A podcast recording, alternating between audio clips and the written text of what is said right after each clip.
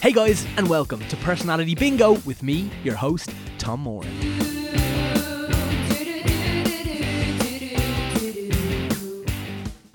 So, this week on the podcast, we have the brilliant Tony Doyle. Tony is an actor and a writer. He's based here in Dublin at the moment, but he has worked all over the world, as we get to talk about on this podcast. Uh, most recently, you'll probably have seen him in Emmet Kirwan's Dublin Old School, where he absolutely smashed it. It's a really uh, amazing performance. Uh, he's also worked alongside Salma Hayek in Jim Sheridan's short, The 11th Hour, which just uh, screened at the Tribeca Film Festival. I mean, that's kind of amazing. Uh, as well as that Rebellion Series 2, you'll see him uh, in Resistance in Michael Inside, uh, directed by Frank Berry, which is one of the best uh, new Irish films that I've seen uh, over the last like as long as I can fucking remember. And Maria Doyle Kennedy's directorial debut, uh, a different kind of story, uh, which you might have seen at the Galway Film Fleadh if you were down there, as well as he's in John Carney Sing Street, The Flag, alongside Pat Short, uh, Secret Scripture, and the brilliant Red Rock. So um, look, Tony's uh, absolutely smashing it. He's also a writer, performed alongside the wonderful Laura O'Shea in Knowing Nathan um, and Weekend Warrior, which is uh, coming back to the stage. We can confirm, we can't tell you where just yet, but um, it's going to be back this autumn, and uh, I can't wait for you to see that because I was lucky to see uh, a shorter work in progress version of it. It's a really special show, um, tons of heart and honesty, and directed by the brilliant and uh, friend of the show, former guest of the show, Aonghus Óg McAnally. So keep an eye out for that. Uh, as I said, guys, um, during the episode, uh, I am trekking through the Vietnamese jungle as we speak, so hopefully I am not dead, and uh, hopefully you're going to enjoy this episode. Uh, I stockpiled a few, so we have them going uh, right the way through my trip. Um, but uh, once I'm back, come and check me out on stage in Copperface Jacks the Musical. It's a riot of a show. I really think you'll enjoy it. And um, yeah, it's great fun. So come and say hello if you're feeling nasty. Uh, but before all that, please enjoy this the wonderful Tony Doyle playing Personality Bingo with Tom. Tom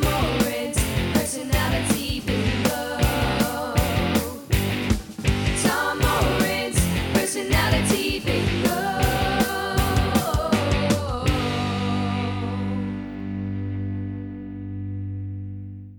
Tony Doyle, ready to play Personality Bingo? I am indeed. All right, sweet. So a quick explanation of how it all works. I've got 60 minutes on the clock. I've got 60 balls in here and Right. 60 corresponding questions. Deadly. I've also given you a sheet of paper with five numbers on it. Would you do me a favor and read out the five? Yeah, 5, 19, 33, 52, and 47.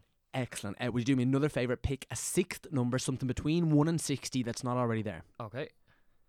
What are you going to go for? 9. Nine. Any reason? Alan Shearer, Alan Shearer. Newcastle United supporter. Whoa. Yeah, so number 9 is close to my heart. Very good. It's interesting you say that because uh, literally before we started the episode, I was telling you about my friend John Bucchino, Yeah. who uh, just in an episode just before you, and I was Yeah, yeah. saying uh, how I, you know, my instinct was to pronounce his name in an Irish way and not in the correct like Italian American Yeah. way, uh, and then. Uh, he also picked the number nine, and I Oh, asked him go. why, and he kind of said it was, you know, a good universal number, which it kind of is. Also, there's two nines on that screen right now. It Oh, was there we go. nine Nine. and 29 when I looked, so There the you go. nines are everywhere. Alan Shearer, Newcastle United, very good. Rafa Benitez, is he going to stay or go? Doesn't look like. I don't know why he's there. Yeah, I mean, I've never understood it because he wouldn't be getting paid a fortune and we just don't sign players. we just sell them. So, yeah, it's a, it's an anomaly. I think he's probably had enough. He's done like a Champions League club will pick him up tomorrow. Like, Yeah. Tomorrow. So I don't know. I'd love him to stay, but I can't imagine. like Newcastle are one of them mad clubs. Like you know, I support Spurs, right? Yes. Huge Spurs fan, Yes. and you know, Spurs would have been there would have been a time where like Spurs were below Newcastle. Oh yeah, I remember. Yeah. You know, Leeds, like these kind of clubs, and then like you know they go down or, or whatever, like things fall apart, and like Spurs are just like somehow have managed to be the example of the club who's kind of like worked its way up and looks like it's not going to fuck it up. Yeah, just then- like they have the right infrastructure, like the, the Yeah, stadium. yeah. Yeah. Oh man, I lo- are, are you a proper like football fan? I was uh, the last couple of years. I've kind of, for no reason really, probably because Mike Ashley took over, but I've just kind of dwindled off. I don't follow football anywhere as y- much as I used to. Mm. I've Actually, especially since I got into acting, um, I used to be like my life revolved around like three o'clock on a Saturday. I was Mm. one of them. Like, but especially when I was a kid, And then as I got older, then as well, like I'd, be, I'd have followed, but not as much now. I'd love to get over though. Just for, for I was over for the the four all draw with Arsenal a few years ago. I, that was the game I was at. Wow. The last one, yeah. So I mean, you're never going to top that. So yeah, yeah, yeah. Totally, totally, totally. Um, and we might get back to football if I have my way. We will. Uh, but I should say that if all six of them numbers do come out, that means the tables are turned. You get to ask me any question in the whole wide world. I'll give you a totally honest answer. oh, brilliant, Yeah. excellent. Does like sound like a nice surprise. Well, brilliant. All right, sweet. So let's give it a spin. All right, here we go. First up, it's number five. Do you oh, have there it? you go. I've number five there. Yeah. Oh shit! All right, mark it off. Number five. The question is: Oh, a lot of childhood stuff coming up already. As a child, what did you want to be when you grew up? Um, a professional footballer, and if that didn't work out, a bread man like my dad. Really? One extreme to the other. Yeah, I was going to play for Newcastle, and if that didn't work out, I'd be a bread man. okay, so many questions. First of all, Newcastle. Let's just talk about it for a minute. Where did that come from? Is it a family thing? No, it's so most people will follow their dad's team. Yeah. My dad was the opposite. My dad was just a massive football fan, and then once I got into Newcastle, he decided to follow Newcastle as well. Where Newcastle came from, I still don't entirely remember. I remember being like four maybe and supporting United. I think I have a theory that Newcastle hammered United one day when I was about four, and I was like, right, well these are going to be the new team now. I better get in on the ground level of this, and it never materialised. But yeah, that's how it happened. Well, that's interesting though because I have a deep, deep respect for anyone who supports a team that isn't Manchester Yes, United, Liverpool. Arsenal, or Chelsea. Absolutely. And maybe Manchester City now. You know yeah, what I mean? Ah, no, to do plastics, no. Come on now. like because I that's why like right I, I don't know if you've seen it like but for anyone who follows me on Instagram which is probably a significant amount of people who listen to this podcast Yeah. I had an I, I, I- would admit myself a ridiculous amount of Instagram activity on the night that Spurs bet Ajax and I completely Fair understand that that looked ridiculous to anyone who doesn't love football ah, yeah, you can't explain it to someone who doesn't. you can't explain it to someone like today. So this is about uh this is about like two weeks after that match. I'm still listening to podcasts about it. I just I and like they, they were playing the commentary back of what happened, and like I can't express how much it means. And like football is so interesting. Like, and I I think even as like men, you know, and maybe it ties into a little bit. I really don't want to shoehorn this in at all, but like I did see your play, and I really Yeah. liked your play. Cheers. Um, Weekend Warrior Yeah. and like you know it, there is you know there's there's loads of issues in it but one of the things is like you know masculinity and what it, and all this stuff and like connection and all this and like football that's what I was interested in like you brought it up straight away like Yeah. about, does your dad support Newcastle because for me that's what it is my dad supports Spurs There you go, and my yeah. brother supports Spurs and the way I connect with like so many I would say the vast majority of men in my life is via football football, yeah. especially men that aren't interested in like the arts the necessarily yeah, you have to, you want to find that common ground. So Totally. football just make well, whatever sport, you know, but like football is obviously is by far and away the most common. Like I did, like I. Like I grew up in pubs, like uh, so. From my dad used to manage a Sunday league team, and I used to play football. So I used to go to play my match, go to his match, and then go sit in the pub and watch Super Sunday. So like I picked up, like I used to get slagged in school because I sounded like an old man by the time I was twelve. Just Really? picking up on their mannerisms and like the jokes and the banter. You know what I mean? Like so, from the age of like nine to 14, 15, I'd have I'd be happily sitting in a pub like every Sunday And s- watching football. so like what sort of stuff would you find yourself saying as a kid that you shouldn't have been saying Well, it wasn't even like it wasn't even, and it wasn't bad. No, I know, yeah, but, like- I think maybe I don't know because I like I you know you don't you don't have any conscience really what you're saying. You say it and then like someone would turn around and say, "Tony, you're such an outfit." Like maybe like ah stop. Do you know what I mean? like yeah, I, I I really can't explain it, but it used to get said to me all the time. Right. And then, so when you say your dad was a bread man, do, Yeah. is, does that mean a baker or is that someone who just No, delivers the deliver bread? bread. So Pat the baker. So again, I I'm, I would have been on the bread trucks with my dad since really I could walk. So like f- from the age of four, I used to do it, uh, and then from then like I would, would have been asked to do. So like it was a, proper job from the age of about ten, where he'd be like, "You're coming to work with me on Saturday." So we'd be up like half two in the morning, uh, do the bread round, finish at about eleven or twelve maybe, and then then. So if, if I was playing a Saturday game, I'd do go play my match, Mm. and then uh, and then Sunday I go to his. So we'd have spent a lot of time. And were you going in the bread round because you thought it was great crack or what was the story? Oh no! For the at first, that's what it was. It was like it went from Dad, can I go to work with you to my dad saying, Tony, will you come to work with me? Do you know what I mean? As I got older, because obviously at ten, you could barely carry a pan. Like, but then as you get older, and like if you like, obviously you're helping someone, I could shave an hour off his or two hours off. So, uh, no, there was some mornings I hated doing it. Like, it's like, yeah, like you're up at half two, three in the morning. it's uh, it's a rough going middle of winter, like lashing around. So uh, it kind of flipped. It varied in terms of, but then it was handy. Like if I ever needed a few quid, I'd be like, "Dad, can I work with Saturday?" And he'd throw me money for it, you know. Right? And so, what then, in terms of like, because obviously that's a very specific um, way to make your living, Yeah. and like it very specific hours, and like Yeah. in ways antisocial hours because Yeah. just of how early you're up. But also, like even for me, I never really thought about it until oh, probably in the last like three, four years. But like my dad was always up for work like at six, like yeah, bang on six, out the door by half six, and you wouldn't see him again till probably after six. You know what I mean? Now I saw Yeah, loads of my dad, but at the same time, I on on some level I've always wondered, like you know, that's a real way that my dad will express. You know his love is that he's not he's not a very verbal person. yeah. you know what oh, I ah, mean? neither is mine. And, and, and he is in ways, but like certainly not in terms of e- No. expressing affection. But that's, like a, that's an Irish thing. Like you It's know very I Irish mean? thing. Like an Irish dad's like, and it's in not the show, but in the play, like he shows support without saying, like he but he slags him, but then he shows support because that's what we like.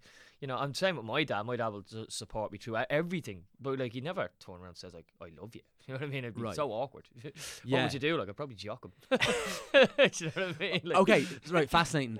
But do you like how much of that do you mean, and how much of, like would it actually mean a lot if he was able to say that? If you were able to actually hear that? I'd, I wouldn't need to hear it. I know it. You know what I mean? It's actions always speak. For me, actions always speak louder than words. Right. And anything in, you know, friendships, relationships, and family relationships. So Mhm. he doesn't have to say, I love you. But his way of, like, he'd be like, so, so my last play, knowing Nathan, he did all the leg, he did all, because he has a bread van, he helped us with set in and out straight after work. Do you know what I mean? He And he'd help in any way he can. Mm. He'd do, like, I was unfortunately quite sick as a kid.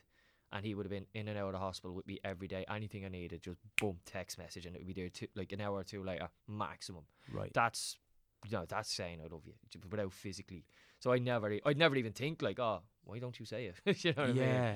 Interesting. No, no, it's so huge, and like that's what I was gonna say to you. So for me, I completely understand that whole notion of like actions speak louder than words, and I so agree with because, like I was saying, like seeing my dad get up at you know, six in the Yeah. morning or whatever, Of course. I- I'd really see that and feel that and like that. I'm so aware how proud my dad is of me and how much he loves me. Same, yeah. Yeah, at the same time for me, and maybe this is where we're different, but I have and I'm aware of within myself a real yearning, and like that's the right word for it. Like, and it because it's very deep. It's not it's not an intellectual thing because, like I said, intellectually I understand that Yeah, yeah, my yeah. dad loves me, but there's something very deep within me that like actually needs those words expressed, and like those have been speaking of like it'd just be awkward. Like I've had some terribly awkward conversations with my dad where I was like, Dad, like, so first of all, like you know, this is in no way me like questioning you or Yeah. giving out about you or saying you are a bad because it's quite the opposite. And I would say the exact opposite. Like, Yeah. you're like the best dad in the world, and I truly believe that. And at the same time, like th- there are certain things while you give me so much, like there's you know fundamentally like one of the main things you probably need off your parents is like you know love and like an understanding of that. And and maybe you know maybe it's from other things that that you know that, that happened to me growing up and stuff that, that why that's so important. But um but it's very interesting for you just that like physicalization of it and the the, the actions behind it that's always felt enough. Like Yeah. yeah that's so interesting. And so like what do you what do you it's so funny though because right so to be frank so with me and my dad now right like we would say i love you at the end of conversations on the phone or if we're in person and like it's so awkward Yeah, exactly. I can't imagine it. it's terrible Yeah. but it's so important for me yeah, that's you know what i mean and that's absolutely fine. Like, yeah, yeah, yeah. So, but that's really interesting. So, and like, w- w- for example, do you ever think about like if you were to have kids, Yeah. right, and like what your approach to that would be? Because obviously, like, you know, you I'm sure you'd want to, abs- you would absolutely like Yeah. love kids where you'd have them, and you'd absolutely want to show them that. But do you ever think about like what your approach to those, like, you know, those parts of parenting, like Yeah, how, how you'd approach how you expression of yeah. love? Yeah. Well, I do. I have nieces and nephews, Mm. and I'd be so I have a niece and three nephews, and I tell my niece every time I see her, I love you. Right. I- absolutely, I love you, I love you, and she says, and that's scars. But with my nephews, it's it's a different type. It's like messing and play fighting or whatever else. Mm. So maybe if it's a girl, like I don't know, is it different with with daughters you know, or like or with sons? I mean, I think for me, yeah, maybe more to, to try because as a, again with the play, it's about expression, Mm. expression, expression, expression. Lads need to express. And well, women I think are just better at it, but lads need to express, express, express. So if you can build that in from an early age, like, Mm. And maybe yeah, then that's actually a good point. Just tell them like I do love you. Mm. You know what I mean? Just in case there is any doubt in their mind and they feel they can say it. So I think whether it be a boy or a girl, I probably will try communicate verbally and the physically. You know what I mean? Mm-hmm. Um, absolutely. Like again, and just to break to let them know that it is okay to say them things as well. Like Yeah, I think that's huge. Yeah, because like that's the thing. Like, it's funny that like we both, and if, if you hadn't used the word, I would have used it anyway. Like, it is embarrassing. Like, I think men do find it embarrassing to say that, and I don't know why. Like, I like I.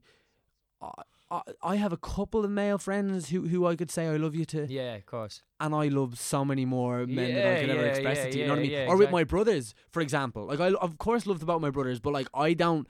I would I find it real hard. Like it like that's what, and I suppose that's what I'm saying. Like I definitely have a hangover from like my dad and all the generations before Yeah. him and society. Like I find that so hard to express. Yeah, yeah, Like it does not come naturally. Yet I know deep down that it's really important, and I also know that if I say it, it's probably gonna make. And I don't mean this in like, oh, you know, I can be the change in the world. Yeah. I just mean that you know, if if I say it like by me saying it to my dad, even to be kind of like fucking obvious about, it, like it, just puts a bit of pre- pressure on him to be like, because I have a really stark memory from my child, not my childhood, from when I was 21 and I moved to America, and my dad like that did the Yeah. whole physicalization of love. You got up at four or five in the morning, helped me get my bag into the car. yeah. All this, you know, we're uh, we're we're driving to the airport. He's driving me there. He drops me off as close to the door as he can to help take my bag out of the car. yeah, gets out of the car. I say.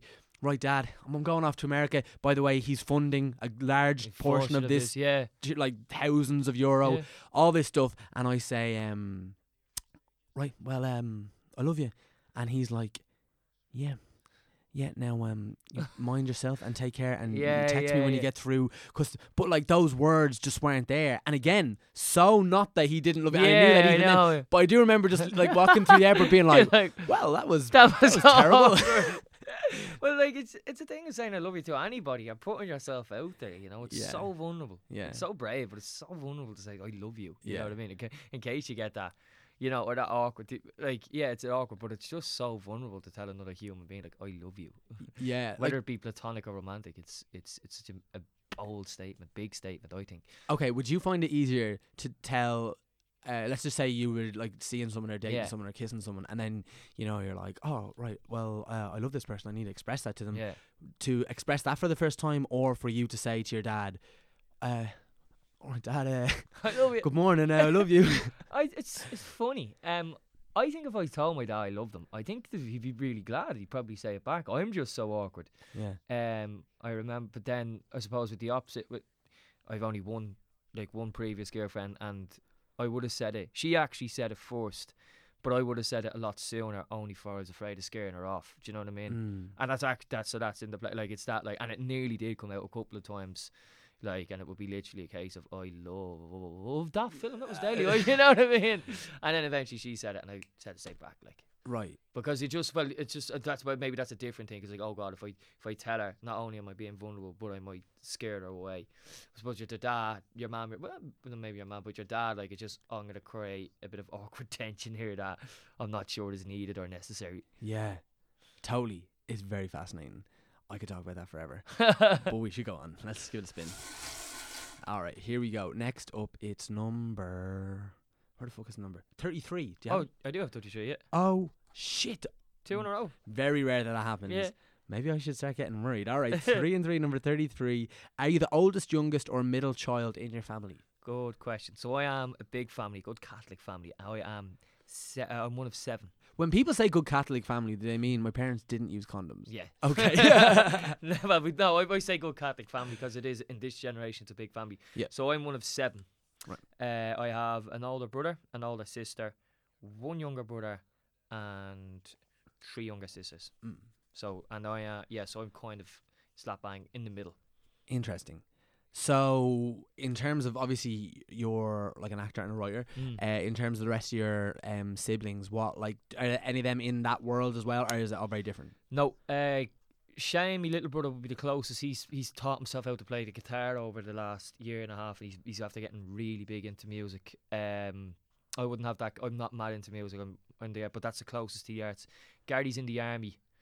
Uh, he's my older brother, and my older sister is. Um, my older sister's an SNA. Actually, no, my younger sister's actually did a play with Tenderfoot as part of transition year. I don't know if she's gonna go down that road, but uh, so she, uh, uh, sorry, I should say yeah. Then she would be. But I was the first one to kind of out of nowhere decide I'm gonna try this. And like, do- how out of nowhere do you think it was, or do you like? I'm because I'm I'm a bit of a nerd for this stuff, so Yeah. feel free to um not meet me on this path. But like, I really like analyzing like why I do the things I do and why Yeah. people do the things they do. Do you look at like your because it's a very specific path to go down, like being a writer and an Uh, actor yeah. and, and these things. Do you do you delve into that and go like why, or can do your parents have ideas why you ended up doing this? Um, so I did this. It's actually it's, it's one of my favorite stories, and I, I tell it at every any excuse. So thank you.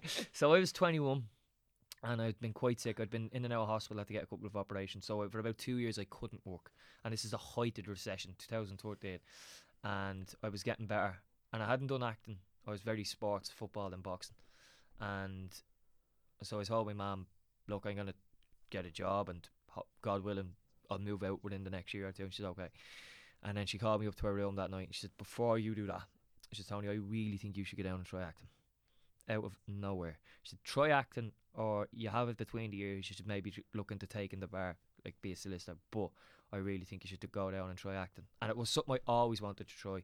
Because one of my best mates growing up, Dermot Noyes, a couple of years older, he was the actor in the estate. The only, I'm sure you were the same, like the only actor like any of us knew was Dermo. So I'd always ask him questions tentatively, wanted to get in it, and just didn't have the balls to do it. But then when my ma did, my ma said it to me, um, I googled it and found Inchicore College, found two monologues on the internet, and went down and auditioned and got in, and just just loved it, just fell in love with it. Like And what does your mum say about that moment? Like, have you ever asked her like what what were you on yeah, absolutely. Uh, I think. I think the, the, we, we, it comes up any time I get a gig, I tell her, and it's great. I think the last time maybe it was when when Eleventh Hour got Tribeca, and I was going over. So it was like the night before. Again, showing the love, she helped me pack a bag and all that crack. And she, I was like, "Why? Why did you tell me?" She was just like, "I." She just, I always knew. I thought you'd find out eventually yourself, but it just didn't look like you were going that way. Like, should have told me when I was sixteen, I'd be in Hollywood by now. Like, Mad. Yeah. That's so interesting. And like and then okay, so by that logic it was a thing of like she had this good feeling, right? Yeah. And like maybe I don't know, like just thinking of like how my mum might have looked at me, like she would have maybe been able to identify like uh, a degree of empathy and maybe sensitivity that is Yeah. useful in playing other people yeah, and all this kind of stuff. But for you, like, do you know, like, what, like, what is the feeling for you that you chase when you do it, or like, c- can you identify like what you're what you're looking for? Like, what, like, okay, so acting, yeah, it's fun, it's a great way to like make money when you can do Yeah. it, but also you don't make a lot of money most of the No. time. You're emplo- Yeah, unemployed a good yeah. amount of the time, whatever it is. So like, th- there's obviously got to be something real big underneath it, or something really fundamental in your humanity that Yeah. means that you need to express this way. Do you know what that is for you? I think it's the vulnerability side of it. So even like when, I when I did both, so when I didn't, I did Inchicore for two years, Right. and I've good comedic timing, so I would have been cast a lot in the comedy roles. So two years, and that's one of the reasons I didn't do the tour year.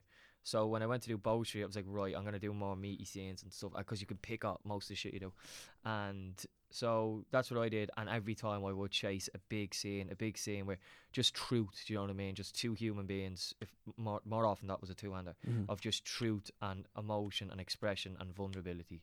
So like yeah, this is England's Donny Dark, and know, stuff but like just very something that's very I think something that it's expression of vulnerability and that like that just that raw feeling inside you. That's really what I'd I'd chase. Mm. And when I go to write, like And do you think that that is to do with, like what we were talking about, that like the difficulty of expressing vulnerable feelings, like I love you in real life? Yeah, I I don't know if it's just a case of why do you like the color blue? If it's just I just like, but I don't, or is it a case of, I mean, I'm trying to think growing up. I think I think I d- I had much harm expressing myself. I certainly came from a good f- family home where I had great parents who would have, you know, never tried to suffocate any feelings. But I mean, I suppose maybe with your mates it would have been a, a, a different crack altogether. Do you know what I mean? Working class background, Right. Went to school like in a, a skill that would like kind of had people of all sorts where you wouldn't really express yourself. And in fact, that was one of one of the reasons I didn't do school plays. Was oh no, my mates will laugh at me, which is absolutely ridiculous. Like Right. when in hindsight, so yeah, maybe I think it would be an element of both of just liking it for the sake of liking it and loving it, and then a part of it is that like inner want or need to just express But yeah, so I'm curious then about what do you think of that notion that we hear sometimes about like you know to be a great actor, to be a great writer, to be a great artist, you need to have had this like trauma or this difficult life or whatever. Your face goes No, no. I don't. Like, I'm sorry. Like, you can be the happiest person in the world and be a great actor. Like, I think that's like it's imagination. It's great. I think I know, but I think it is though. I think it's um, you can connect the dots. Do you know what I mean? So if so, if you're playing a character, you know, who's had his who's had his heart broken, well, I've had my heart broken. I mean, that's a very obvious, simple thing. Right. But equally, if you're playing a character whose ma's died and your mum hasn't died, please God, uh, but your your dog died, and like you know, when you love that dog, well, then you can connect those two dots. Or if you've an amazing imagination, you can think and just really dwell on, well, what would it be like to lose your mom? Mm. You know what I mean? Oh God, what am I going to do without the person who helped me pack my bags for that trip? I went to New York, but what am I going to do with the person who told me to get into acting? And just take them circum your circumstances and change them to them circumstances. Uh, I think nowadays, I think like I, I just no, I don't agree with the idea of this tortured artist persona. Like uh, we we have heard and I think even now the last couple of years, the idea of of like method acting has become so like almost a fad. Like, uh, well, not a fad. It's such like gimmick that like press release and like junkets will really like, oh my god, he did this and this and he lost that much weight and he went and he, he ate a real bison liver and he slept slipped, slipped slept on a bison and like, well, that's great. Like, fair play to you, and if that works here, but no, I, I don't think so. Right. And then, so then going back to, I, I didn't get to ask you about this, but I, I never realised that you were uh, sick growing up as, Yeah. a, as a kid. So what, what sort of stuff was going on for you? Uh, so first it was kidneys, uh, kidney kidney disease that I grew out of, thank God. And then when I was seventeen, I had to get uh, most of my colon removed. So it was like three very invasive, very painful operations, and it was kind of shaped because like I had to wear like a colostomy bag for two years. So it was, it was quite, it was uh, it was literally straight. Well, maybe finished school at the summer of 09 and I had to go through the A and E. I think November of that year. So uh, I was. It was. It was quite. I was quite sick. Like And so, like, I'm really not trying to shoehorn this narrative Yeah. in, but like, do, like what what what effect? Not not even on acting or nothing, but like, what effect did that have on the way when you know you got your health back and you Mm. know you were. You were, you were feeling better in effect, Yeah. and you, you know, as you said, you could start going back to work. And you said, "Man, Yeah. you know, you know, God willing, within a year, I'll move Yeah. out." All this stuff. What effect did that have on the way that you lived life? Because, like, you know, I'm, I'm at any time you're doing any kind of operation, it kind of gives you perspective. Never mind being that serious. yeah, I think perspective was the best word of it. Like because it was like, uh, like it just made me realize like, and it was one of the reasons I did acting. Uh, I should actually say that like any bad thing that's happened to me in my life has always propelled me onto something better, or I'll try find the good in it to propel me to something better. So on dark days, like I suppose the easiest thing in the world would have been to sit around and do nothing, or just you know course the world or whatever. But I was like, well, this, well, if this was a tr- horrible traumatic time, but without it, I wouldn't have been an actor Mm. because without it, I would have went either straight into college, which I couldn't do, or straight into a nine to five, which I couldn't do. And I'm sure I would have. I'm not saying a, a happier, sadder life, but it would have been a different life, and I would not change the life I've had for any different life, Mm. even the, like you know the ups and downs of acting. I wouldn't have been an actor without without this thing, and acting's given me the best memories. It broke my heart as well, but it's given me the best memories of my life. So in terms of that, like, yeah, it was just about perspective. It just made me realize, like, we only get one go around at this, so why why can't I just go and try being an actor for a couple of years? I'm Mm. 21. If it doesn't work out with him, like at that stage, I was like, I'll just do it. I'll do it for a couple of years and in college, and I'll see if I if I have a knack for it. And if I have a knack, I'll keep going. And if not, sure, I'm 23. I'll go do something else. Like, and who knows? Like, who cares then? Do you know what I mean? So it did just gave me that perspective, just to go out and to try do like, just try do something different. Try do what you want to do, because like as you do, nothing's guaranteed. You only get one go around to this. Right, and and then so what? So then, tell me a little bit about going to Bow Street and Yeah. and that because I, I haven't gone through Bow Street, but I have a, a lot of friends who have, and Yeah. a lot of people I really like have as well. And I, I wonder is that a coincidence? Probably not. like what what does um so I, I don't, and I don't really mean I don't really mean the actual like training. I, I actually mean like emotionally and as as a person. Yeah. What like what did you go in like and what did you come out like? So I gone in. this is true. I gone in, and I think the last time I cried, right? now, dead, dead. no, I serious. really like where this is going already. Right. This, this so is you're in the right podcast. the last time I cried would have been about, I think, a year or two before, not long after I got my little dog, my little pug, who again, if you follow me on social media, you know how much Doug the pug, I adore him, right? You So must have hated time- my play. no, I know. So, so you've lost me. um, but uh, yeah. So and I got little Doug the pug. And a few weeks after I, I got him, we, I was bringing him out, and he ran, and I went. To, I've one of them sliding patio doors, and I slid the door, and he cut his head in it, and his eye bulged thorax. So I picked him up, screaming around. I had to. My sister's boyfriend come from work and drop us immediately to the vet, and he had to get an operation. And the whole time I was keeping it together, keeping it together, keeping it together. I mean, Ma rang me bawling, crying, and I was keeping it together, keeping it together, keeping it together. And then I got home, and my sister was like, "It's okay," and she she held me, and I broke down. My nose was bleeding from trying to hold this tension of not crying. And then, so like that's how kind of shut off I was at this stage. And then I went into Bow Street and I could see all these amazing actors, actresses who could turn on an emotional twopence. And I was like, how do you do that? And I just kept, so I just tried different tactics, got advice off actors, and went and just did the homework, got the head down, and then was able to express myself vulnerably. So it was kind of I actually equate it to fitness, where like if you just keep working it, you'll or like a gym muscle, you just stretch and you stretch and you stretch. So I think I was just and I, but I can't separate that from everyday life. So I'm quite an emotionally sensitive person now, like like so sometimes like I'll get into it and I'll, my eyes I'll go like and that's and that's just who I am and I accept that now and if, again I wouldn't change it really. Uh, but before that, so I think I was just I'm a more much more open person Mm. um in terms of expressing myself as opposed to when I went in. Yeah, no, that's interesting. And what, like, do you find it easier to go through life like that, or do, do it like do you actually find that harder, like being that like not having that like not to sound like we're talking about fucking onions or we're quoting Shrek, Yeah. but like that like onion thing of like that hard layer. Like, do you find that the world beats you up a little bit more now? Sometimes, like there is, I won't lie. There is sometimes I wish I wasn't as sensitive as I was, as I am. Not that my heartbreak or my problems are any more significant than anyone else's because I feel. You know what I mean? In fact, I've been, I've had a very blessed life, and I try to practice gratitude as much as I can. But there's some days where I'm like, I wish I didn't. I wish I could go back to feeling stuff the way I did before acting. Do you know what I mean?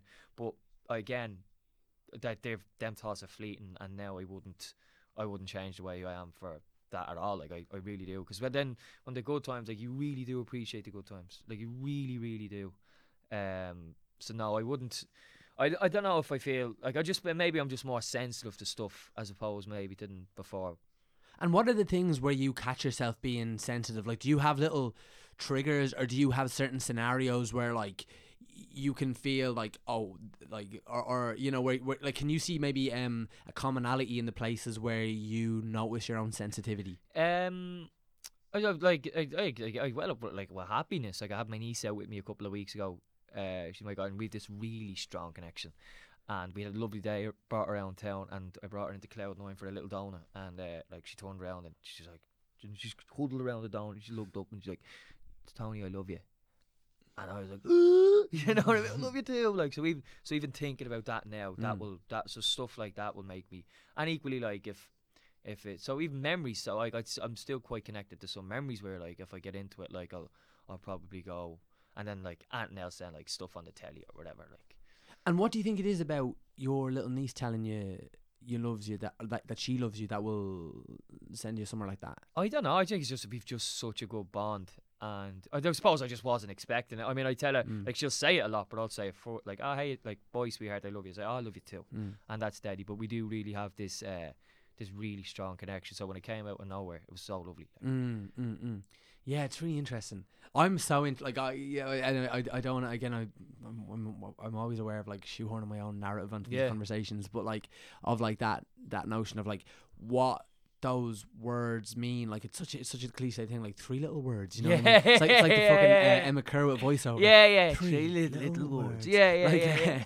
but um, but but like, but it is true. Like you know, and uh, I, maybe and then maybe that's why I was interested. What you're talking about, like with Yeah. dads and stuff like that, Yeah. and why why it's so elusive in Yeah. in that world as well, yeah. and just the differences of it. And then so um. And then a couple of times during our chat, I was just struck because I never noticed it before. But you use a lot of like uh, like religious like words, like just like God willing Yeah. and uh, things? Like, are, Yeah. is that does religion play a big part in your life, or are they just turns of phrases for you? More terms of phrases, I would say um, that I have, I've since the start of the year, that I've always had faith. So Mm. I'd, I'd faith in something. I didn't know what when I drank, and I'd faith in something when I gave up drinking, but didn't go through AA. But since the start of the year, I've gotten into AA more, and their philosophy is like a higher power. Mm. Now, I don't believe in the Christian God created earth in seven days and whatever else, but I do believe in in a higher power. Mm. And so that again, I, I always believe in faith. I've always believed in faith, especially myself and acting, and just some of the mad things. I'm sure they've happened to you where you're like,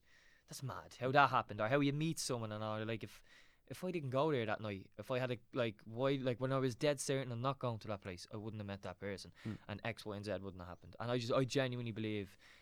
Uh, wholeheartedly, everything happens for a reason. So as I said, like every bad, every bad thing, where at the time you're like, what have I done? Like this, like this, like going through this thing is is terrible.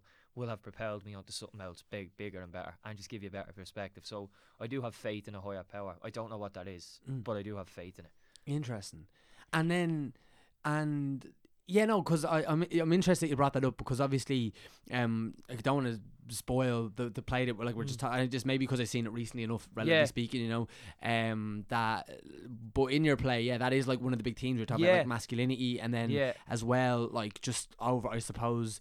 Just coming to terms with like um the realities of your own like life, whether that's Yeah. through you know emotional um like uh oh what's the right word I'm trying to like uh, regulating your own emotions and Yeah. like doing that through uh, substances or alcohol Yeah, or whatever yeah. sex whatever the fuck yeah, exactly, like, exactly, thing yeah, of choice exactly, is. yeah. um but yeah so like that's interesting so you fe- you stopped drinking Yeah, and stopped drinking of your own accord but then Yeah. later on wanted to go into like a structured kind of a like a- Yeah, a, yeah. program I suppose Yeah, that's exactly. So basically, uh, I gave it up. My mate had gone through rehab. So the play Weekend Warrior is based on me, me, me, and sporadically one or two other young fellas that I interview. But it is really just me and me, mate morphed into this one young fella. So about 80% of it would have happened to one or both of us, or just him. And he's the focus. He went into re- rehab and boom, boom, boom. And so when I gave it up, I'd had gone to meetings and I was just like, nah, this this isn't for me. Like I just need, I'm just a sloppy drinker uh, who needs to, to cut it out. So I didn't think, and that was it. And I was able to cut it out. So for the first 15 months of not drinking, I didn't, I didn't drink, and I didn't even really think about drinking. You could have counted probably on the one time, on the one hand, how many times I was like, will I have a drink? And so I was like, "Grant, so why would I go to AA? But it's really about your think, you're going for your thinking because if you, like, so like, drinking, sex, drugs, whatever, that's an escapism. So when you escape from that, all you're left with then is well your head. You know what I mean? So and how you regulate. So I tried going, and I'd gone, you know, uh, to counsellors, uh, did a, se- a few sessions of counselling, all that was grand. But I just found that uh, after the new year, started the new year, I was like, no, I, I think I need to meet people like me. And you go in and they're like, there is no, it's you know, there's no real difference whether it be age, gender, background. Like the the reasons people I think have addictions are very similar. Do you know, whether it's low Mm. self esteem, like no confidence, you know, just beating yourself up, whether it's in your family, you know what I mean? It's it tends to all percolate. So that yeah, since the, the new year, that's that's why I got into it. Like, how nervous were you go- or not were you going to your first one uh, so so I finished work and I was like, I'm I'm just gonna go to a meeting. So like that, googled it and I found one in Temple Street, and I didn't know, or Temple not Temple Street, Temple Bar, and uh, I didn't know it was a, a meeting for LGBT. So it was like the basement in Essex Street in Temple Street or in Temple Bar, and like that. Um, so I sat there and I was a ball. Yeah, I was a ball of nerves. I was like a ball of nerves. It was a very closed, intimate, only seven or eight of us. And but immediately the guy doing a chair, which a chair is what's in a meeting does. They talk about why they drank and their experiences drink, giving it up, and where they are now. And this guy who was like mid fifties, possibly early sixties, had a family but was now an openly gay man, and everything he's talking about, I've a lot of most like I feel the exact same way. Mm. So like that, they kind of just everyone had a bit of it, expressed themselves a bit, and they said to me like, "Do you want to say Anne?" So I was like, I just like, yeah, full disclosure, lads, I'm not gay. I hope like I'm not intruding on your meeting. I hope this isn't wrong for me to be here, but I'm just going through a thing. And actually, what he said in it, he says he wasn't enjoying his sobriety. He says that's exactly why I'm here. I am not enjoying my sobriety, and if I'm not enjoying my sobriety, then I may as well just go across the road and get a point. Like, what's the point in it? Like, so that's so that's really that's and it's one I carry with me a lot. It's like a mantra, like try like you were not enjoying your sobriety, so go to your meetings and and try like sort like get on top of it, keep on top of it. And so that makes like life now as like a sober person, like Yeah. that makes it more enjoyable. More enjoyable. And what is it? So is it like is it the like? Because I gotta imagine like the communal element of that, Yeah. a- a- and just having like that facility to share and be ruthlessly honest. honest. And I think like I got a I got a sponsor, and I it's just an expression of some of the darker thoughts in your head. Like, and uh, again, I'm just going to be honest. So I was at Lone Laura O'Shea's wedding, Mm. and so we got pictures. We're all dressed up to the nines, and I threw one up, and I looked at it like the usual, like a load of likes. Everybody mad. Oh, you look lovely. Happy days. And but like I couldn't look at that photo. I was like, I'm the hideous. I'm literally I'm the ugliest bloke in the world. And I kept that kept that in my head for about two weeks, and then I met my sponsor. And sponsor's a really well built, handsome lad. And I told him, I, I have to tell you this, like this, this. So I think I'm the ugliest man in the world in this photo. And he just looks at me, he says, "Oh, I get that all the time. Yeah, I get that all the time. But there's some days I can't look in the mirror." And it was just one, the relief of saying it, and two, well, if he's feeling it, and he's like, you know, chiseled and very good looking, and like, well, then it's probably not true. It's probably your head, Mm. your head that told you that you don't have to give up drinking, that you're grand, that it's perfectly normal to stay up for four days. You know what I mean? On the sauce, it's probably lying to you again. Do you know Mm. what I mean? So it's really, it's, it is just getting that that communal and like everybody being able to relate to each other. Yeah, man, it's so good. I, I, I like. I, find, yeah, it, it's very. I don't know. There's something. I- was saying this to someone recently. Like, I, I don't know. I know you said you don't listen to podcasts. Yeah, There's a podcast I particularly like called Armchair Expert, yeah. and it's with a guy called Dax Shepard. He's a, ah, you yeah, know the yeah, actor? yeah, yeah. and he's very. uh, You know, he talks about. Um, I think. I think.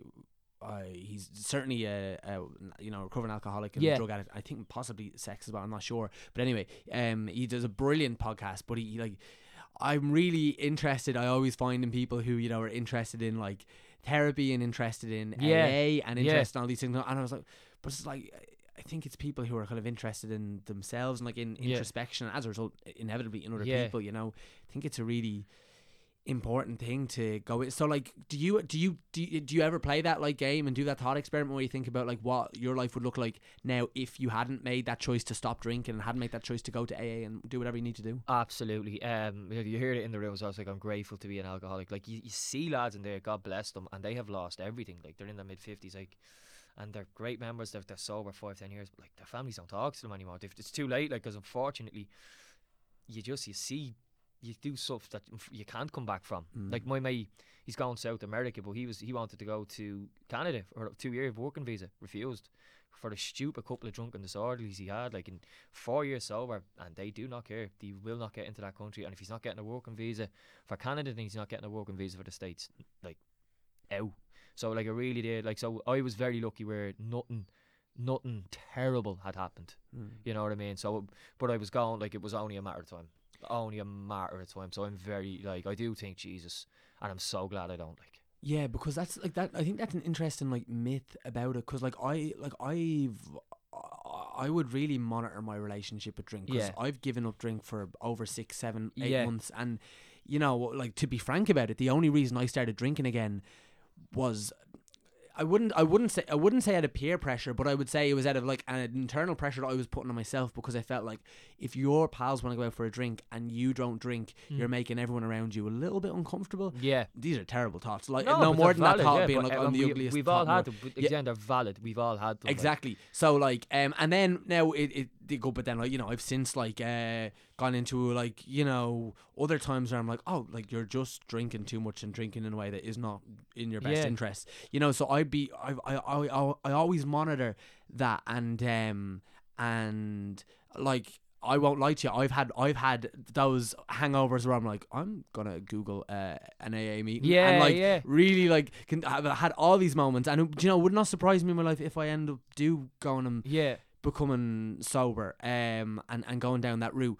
One thing that always interests me about you know people who found their way to sobriety and it's worked for them is that I don't know is it a myth or is it like a, a truism of like you know your uh, what's like the word but your your darkest moment or your low or like the the final straw whatever you know the one you want to use but li- like that like you know you hear some people like I, I don't know if you watch Catastrophe, but like you know Rob Delaney's Yeah. character is uh is uh, a recovering alcoholic, Yeah. and you know one of the things that he says is like um she's like oh you don't drink. Like in the first Yeah. minute of the episode he's like oh yeah you know I shit myself in my sister's wedding or something like Yeah, that. yeah, and you have that myth or like you know Yeah. a drink driving thing or or you know wh- whatever the fuck it is a drunken disorder like a wake up call. But is that a myth? Like because it sounds like you didn't have like that thing that like oh that's gonna change your life forever. You didn't have that moment yet you still came to that place where you're like I need to do this for the good of me. Yeah, exactly. That's what, so I was very like I was just getting closer and closer and closer, and I just I never knew the type of night I was going to have. Do you know what I mean? Like I'd, I'd literally I go out with all intentions. Like, I'm just gonna have two, three points, and you're gonna go home. Mm. Do you know what I mean?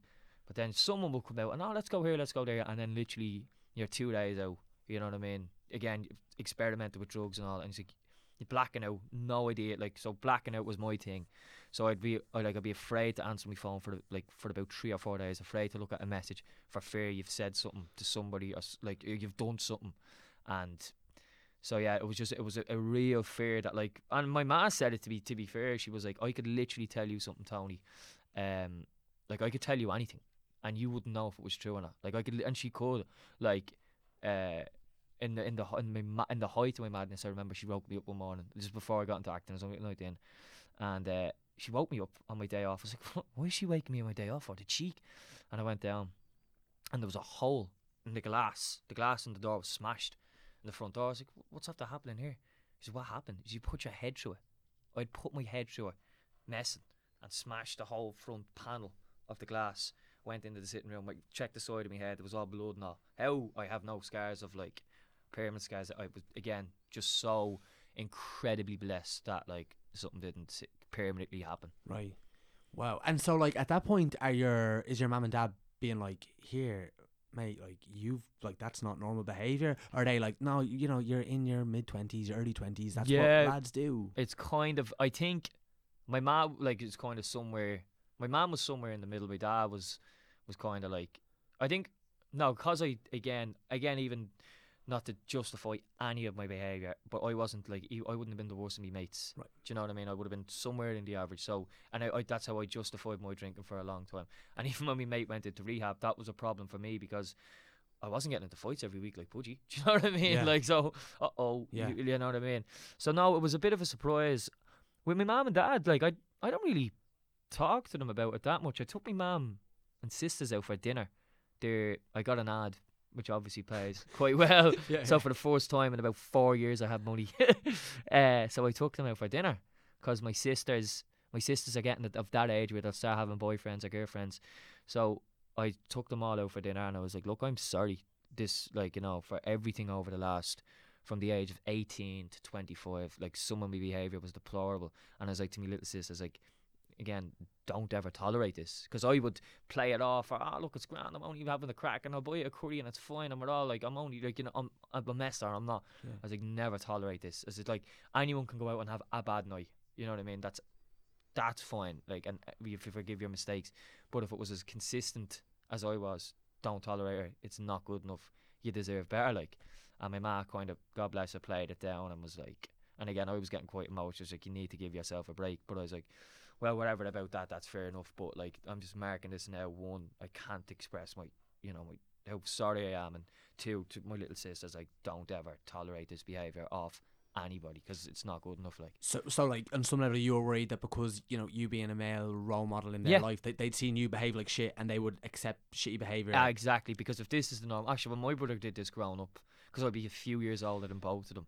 Do you know what I mean? Well, then this is grand when it's absolutely not grand. Do you know what I Mm. mean? And maybe in some elements of, of society, maybe that is the attitude. Ah, like ah, he's grand. Do you know what I mean? Well, again, that's that's not for me to decide, but for me, it was not grand, and Yeah. for my family, it's not. They like they deserve much better than than me coming in absolutely in a state like. And so then, like in terms of like some of the, all right, let me let me, like I said, I've like gone through some of these thought Yeah. processes, and like, and you know, for the moment, I think that like my at the moment, like I feel like my drinking's super healthy, and Yeah. like it's a nice thing for me, and Yeah. I'm able to control. But like that would be one of the things that I've experienced in the past is being like, not three points doesn't exist. It's, yeah, yeah, it's yeah. no points or yeah, 10, yeah, yeah. You know what I mean? exactly. that would be a, a thing um for me and I, I, so like so that'd be that so if I was to give up, that would probably be like the main reason. It's like, Yeah. you don't have good like um excess control. I'm like a creature of excess. Yeah, exactly, In terms of loads of good things, like yeah, same, you know, yeah. work and like hard Yeah, working exactly. and uh, like um, I mean, yeah, loads of things like that. Yeah. But it, it can go on the negatives as well. So one of the things though, when I'm like, you know, weighing up um the the negatives, um, I'm like. Uh, I'll list a few of them, and maybe if any of them resonate, we, we can talk about them. So going on dates, massively. I'm going. I'm going on a date after our chat tonight. Oh, lovely as a wife. I- And uh, where am I going? To the fucking pub. Do you know what I Yeah, mean? yeah, yeah, yeah. Um, which is fine. Yeah. But like that's a thing. I, I like I was like that is just a conversation that would be like it. You know. Would be fine and like Yeah. is so not so not a thing. And by the way, I've been on girls dates with girls who don't drink, and I'm I'm always like deadly. This is great 'cause Yeah. it takes a lot of pressure on me. To yeah, drink. yeah. I don't I don't and I don't need drink to relax. I'm quite good socially. You know what yeah, I mean? yeah, yeah. Um, and uh, other ones um, with the lads, like Yeah. you know, we we talked about. it. I think we might have talked about it privately, but it's definitely something that you know resonated in your play about you know like that like the Super Sunday, what you know being in the pub, Mm. all of that. There's such a culture with well, Yeah, with, yeah. Irish people, Yeah. but like especially with men, I think, yeah, um, and drinking like these two things. So like, there's one with like you know women and and Yeah. uh, romantically and stuff, Yeah. and then the other one as like platonic male relationships. yeah. Okay, so as terms of the the young one thing, I one of the times I doubted myself, probably the only time I really doubted myself was when I got what got a girlfriend. And actually, one of the main reasons I got sober was I was 25 and had never been in a relationship, and there's obviously a lot of reasons to that. Well, you know, luck and whatever else, and timing and fate. But like you going around stumbling drunk from Friday to Sunday ain't gonna. It's not very attractive. Sure. you know what I mean?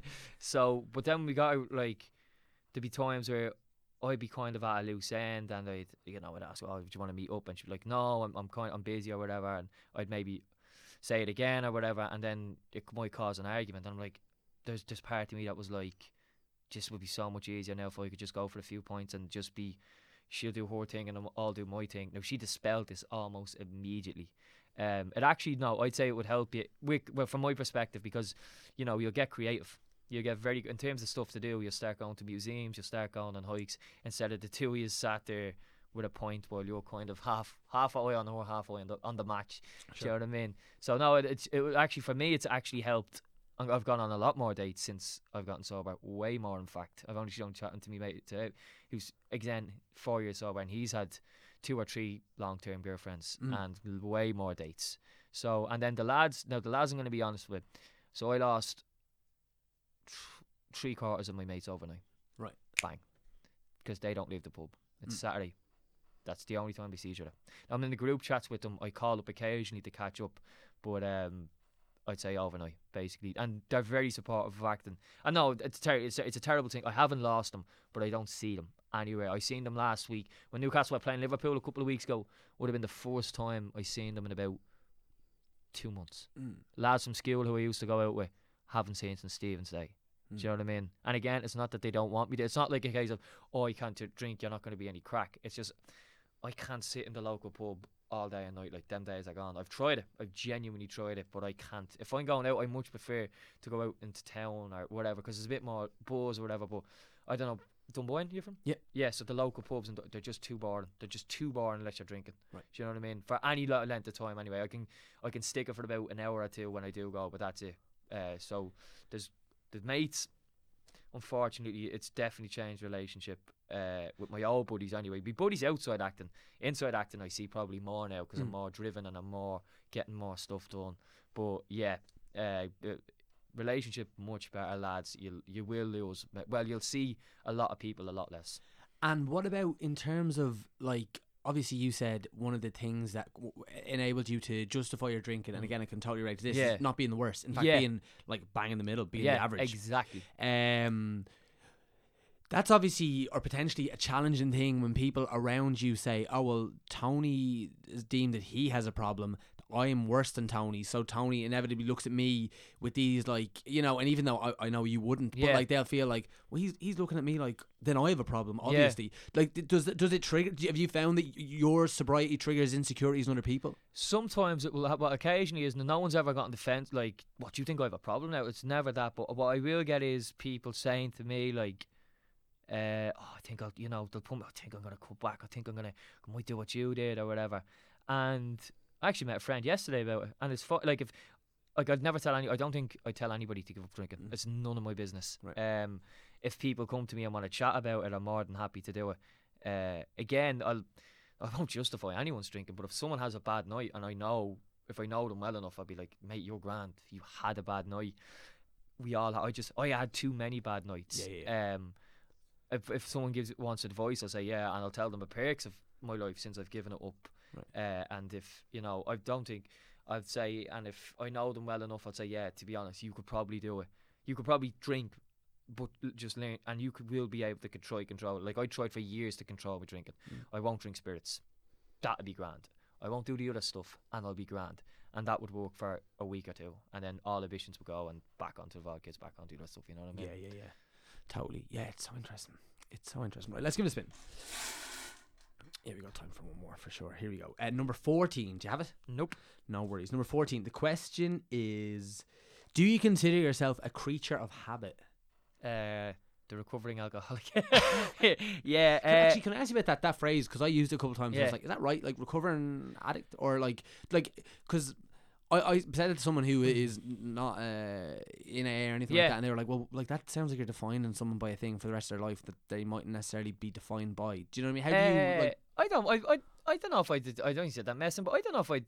I would certainly wouldn't call offence to it. Mm, I suppose if I'm in AA, then yes, I am recovering. Recovering never recovered because you know, like I'd hate to get to the stage where I think I could drink again. Like I never want to have another drink, and I never want to, like, be you know, to get to the stage where I'm going like, yeah, do you know what? I'm grand now because I've seen lads in there again.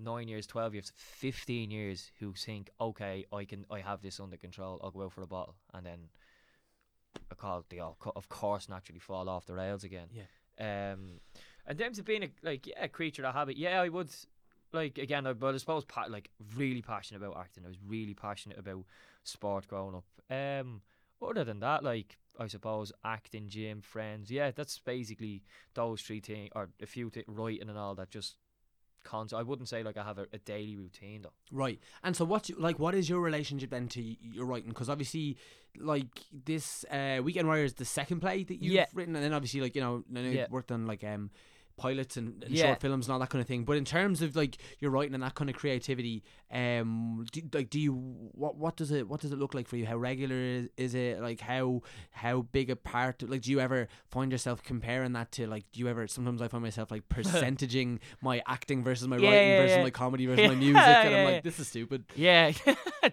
um. So I I don't have like I don't get up early and write and I don't write late at night. Um.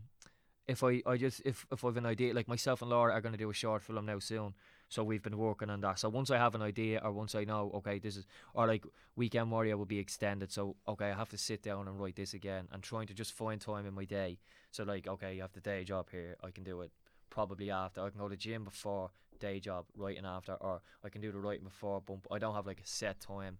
Uh, it means a lot. Like writing is very therapeutic, though. I've said this a couple of times with mates. Like, it even if it's not, even if the thing you're writing isn't related to what's going on in your head, I think for me it definitely it will numb it. Do you know Mm. what I mean? If you know you're getting anxious or worried, or whatever, if I go write about anything, it does absolutely help.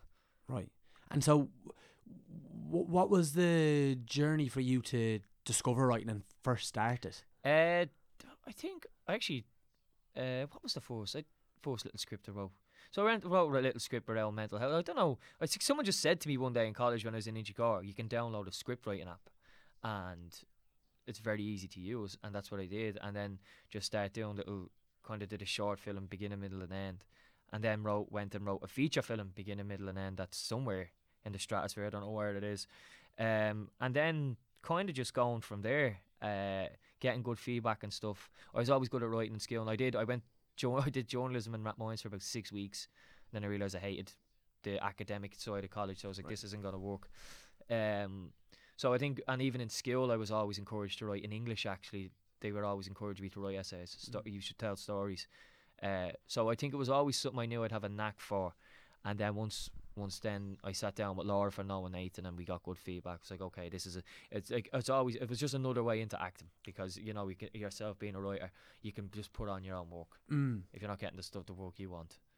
Totally. So, like, for example, do you, if if let's just say, I don't know, let's just say you were cast on like a, a big TV show, right? Mm. Mm, I, I, when I'm talking about, I'm not saying it in a soap, but maybe it is a soap. Let's say it's something like uh, something like Red Rock. You know what I mean? Like something that like you really believed in. Like it's Yeah. good. It's real consistent work. Like you didn't really have to worry about work for however long it's on. Yeah. For let's say like you've got like your contract and it's Yeah. like we're guaranteeing you two years of story. Yeah. here. So like you know, there would be no need to write to act. You'd be acting every day, making Yeah. great money. It wouldn't be an issue. Do you think even within that now you would still write, or is it very oh, much? absolutely. It's very much part of you. no, now? I think it's a bit of much. Uh, I think it's a bit of both, but no, definitely. In fact, what I do is, I've, if I ever do, if I'm ever lucky enough, touch wood, to get a big TV show, big film that was very handsomely paid, I'd bankroll it into doing my own shorts or putting on my own play. Do you know what I Mm. mean? And make that the passion project where you're not going to make any money of that, and it's going to cost you money, but you're earning a decent wage off the Red Rock or the decent film, the decent paid TV show. So no, I'd I'd very fundamentally, I'll always put on my own work, even no matter how hopefully successful I get. Right. Sweet. Love. All right, we've got time for one more. So Okay. let's do it. All right, here we go. Next up, it's number one. Do you have it? Nope. Number one.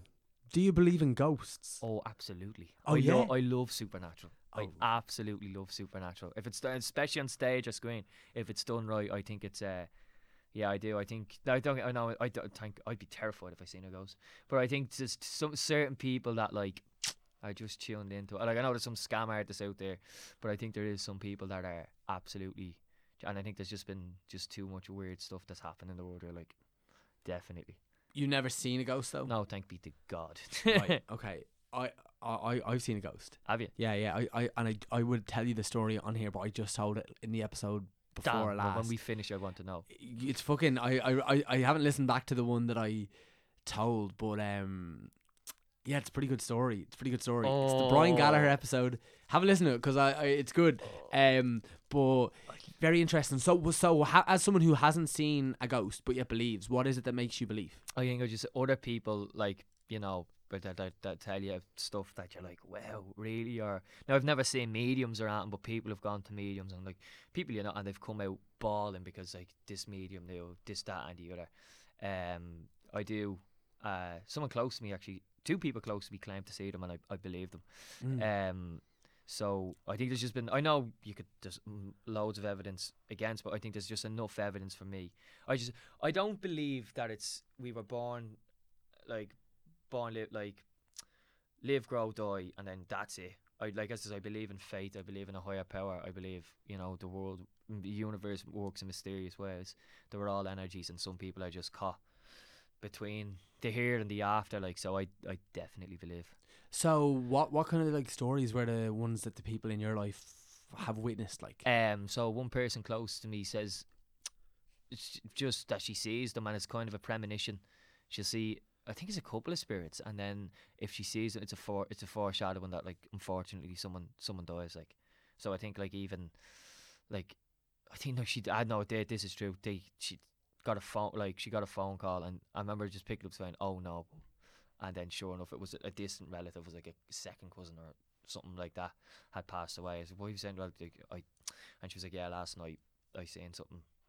really Yeah. and and do you know what she sees that that gives her that insight Again, she sees like she'll see a, a, a spirit. Um, I think she was telling me, I think she was telling me before she was in the house and she was dozing and then half, and then there was a, a like a young fella at the at the end of the just a, a young lad at the end of the sofa, like, and like that that free like that frozen panic of and that she couldn't scream for someone to come down, and then eventually it just it just passed. and like uh, because that sounds like you know like the sleep paralysis thing Yeah. ever- that sounds like the same thing as that but but for her that means that that, Yeah. that someone is Yeah, and then well, sure enough, then the phone rang a couple of times or a couple of days out, and, and someone had passed. like a little boy like like the No, no, it wasn't a it wasn't a young lad who died. It was like a cousin. Uh, she says when, whenever she sees a spirit, uh, or thinks she sees a spirit, who knows? Uh, someone, someone she knows will have passed.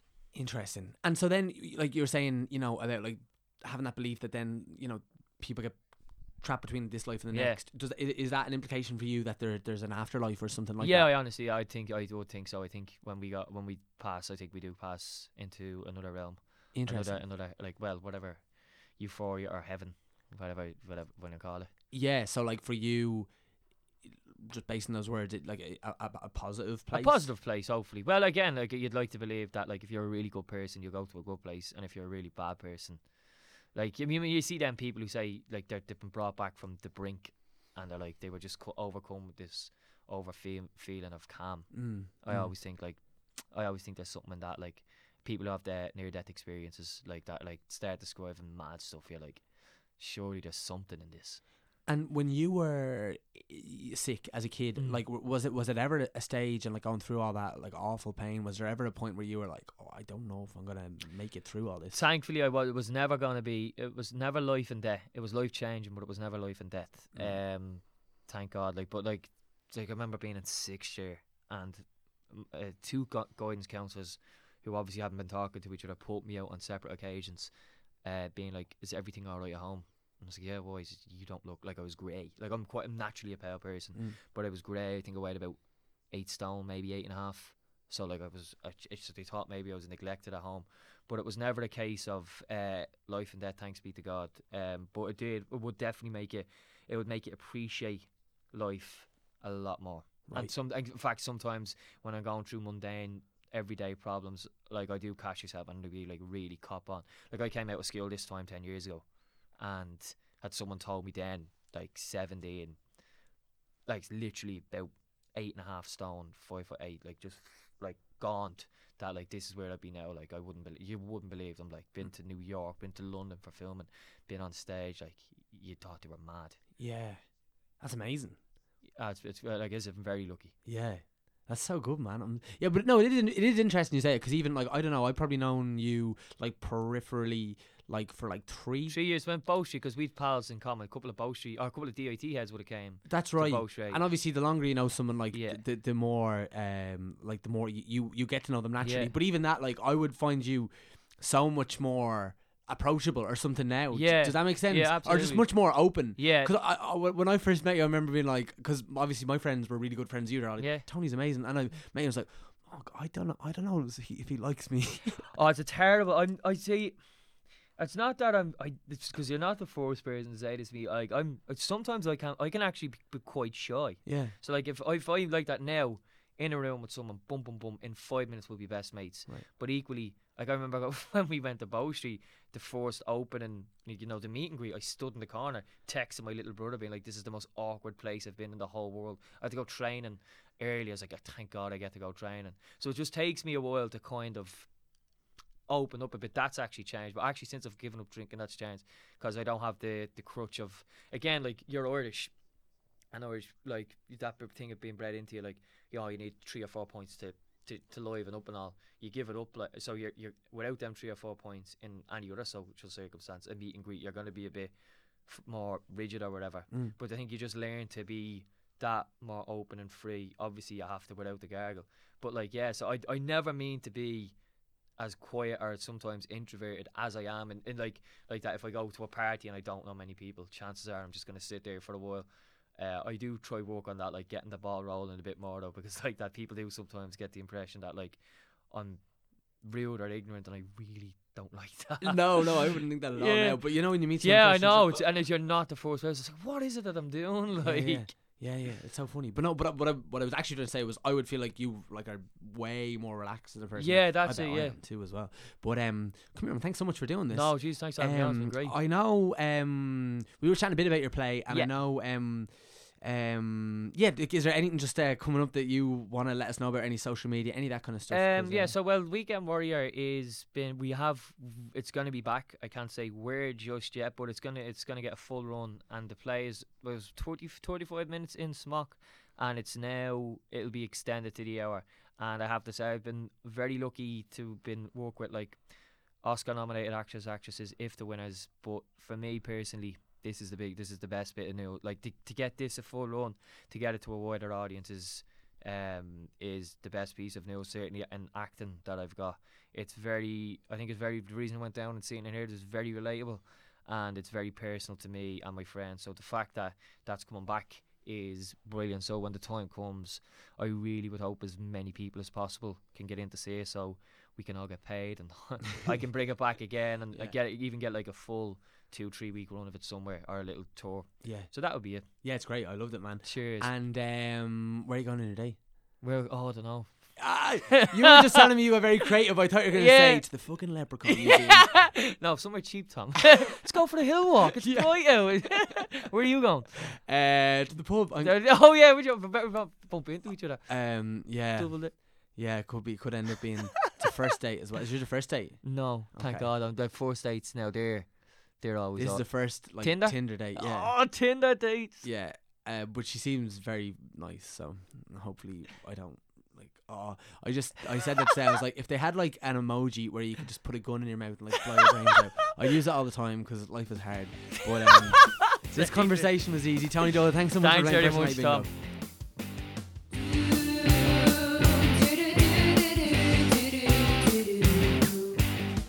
So, guys, that was the deadly Tony Doyle playing personality bingo. Tony, if you're listening, thanks so much for taking the time to do it and having such a frank and gorgeous uh, discussion like we did. Uh, it was so nice to sit down and get to know you that bit better. And um, I'm wishing you all the best for all the brilliant projects that are coming up for you. Um, he's a smashing actor on stage and on screen, so um, you're going to be seeing lots of Tony. I think that is fair to say. Uh, as I said, guys, I am currently away uh, in Vietnam, so um, you got to do me a favor, keep uh, all the good vibes going with the podcast because our numbers have been going through the bleeding roof. I don't know what's going on, but it's fucking great. Um, so make sure that you are sharing those uh, screenshots on Instagram and as well as that uh, any tweets, Facebook, and just mention it to a mate. Like that all does go a long way. You know, we've got a good format with the show, and we've got amazing guests like sharing these wonderful stories. So I just want to get these chats out there. So if you can help in any way, please, please do. Uh, as always, a huge thank you to the boss woman, Erin Lindsay, for mixing, editing, and producing this podcast. I actually never know if Erin likes being called the boss woman. Erin, if you don't like it, please tell me and I'll stop doing it. But I don't know. I just think you're great. So um,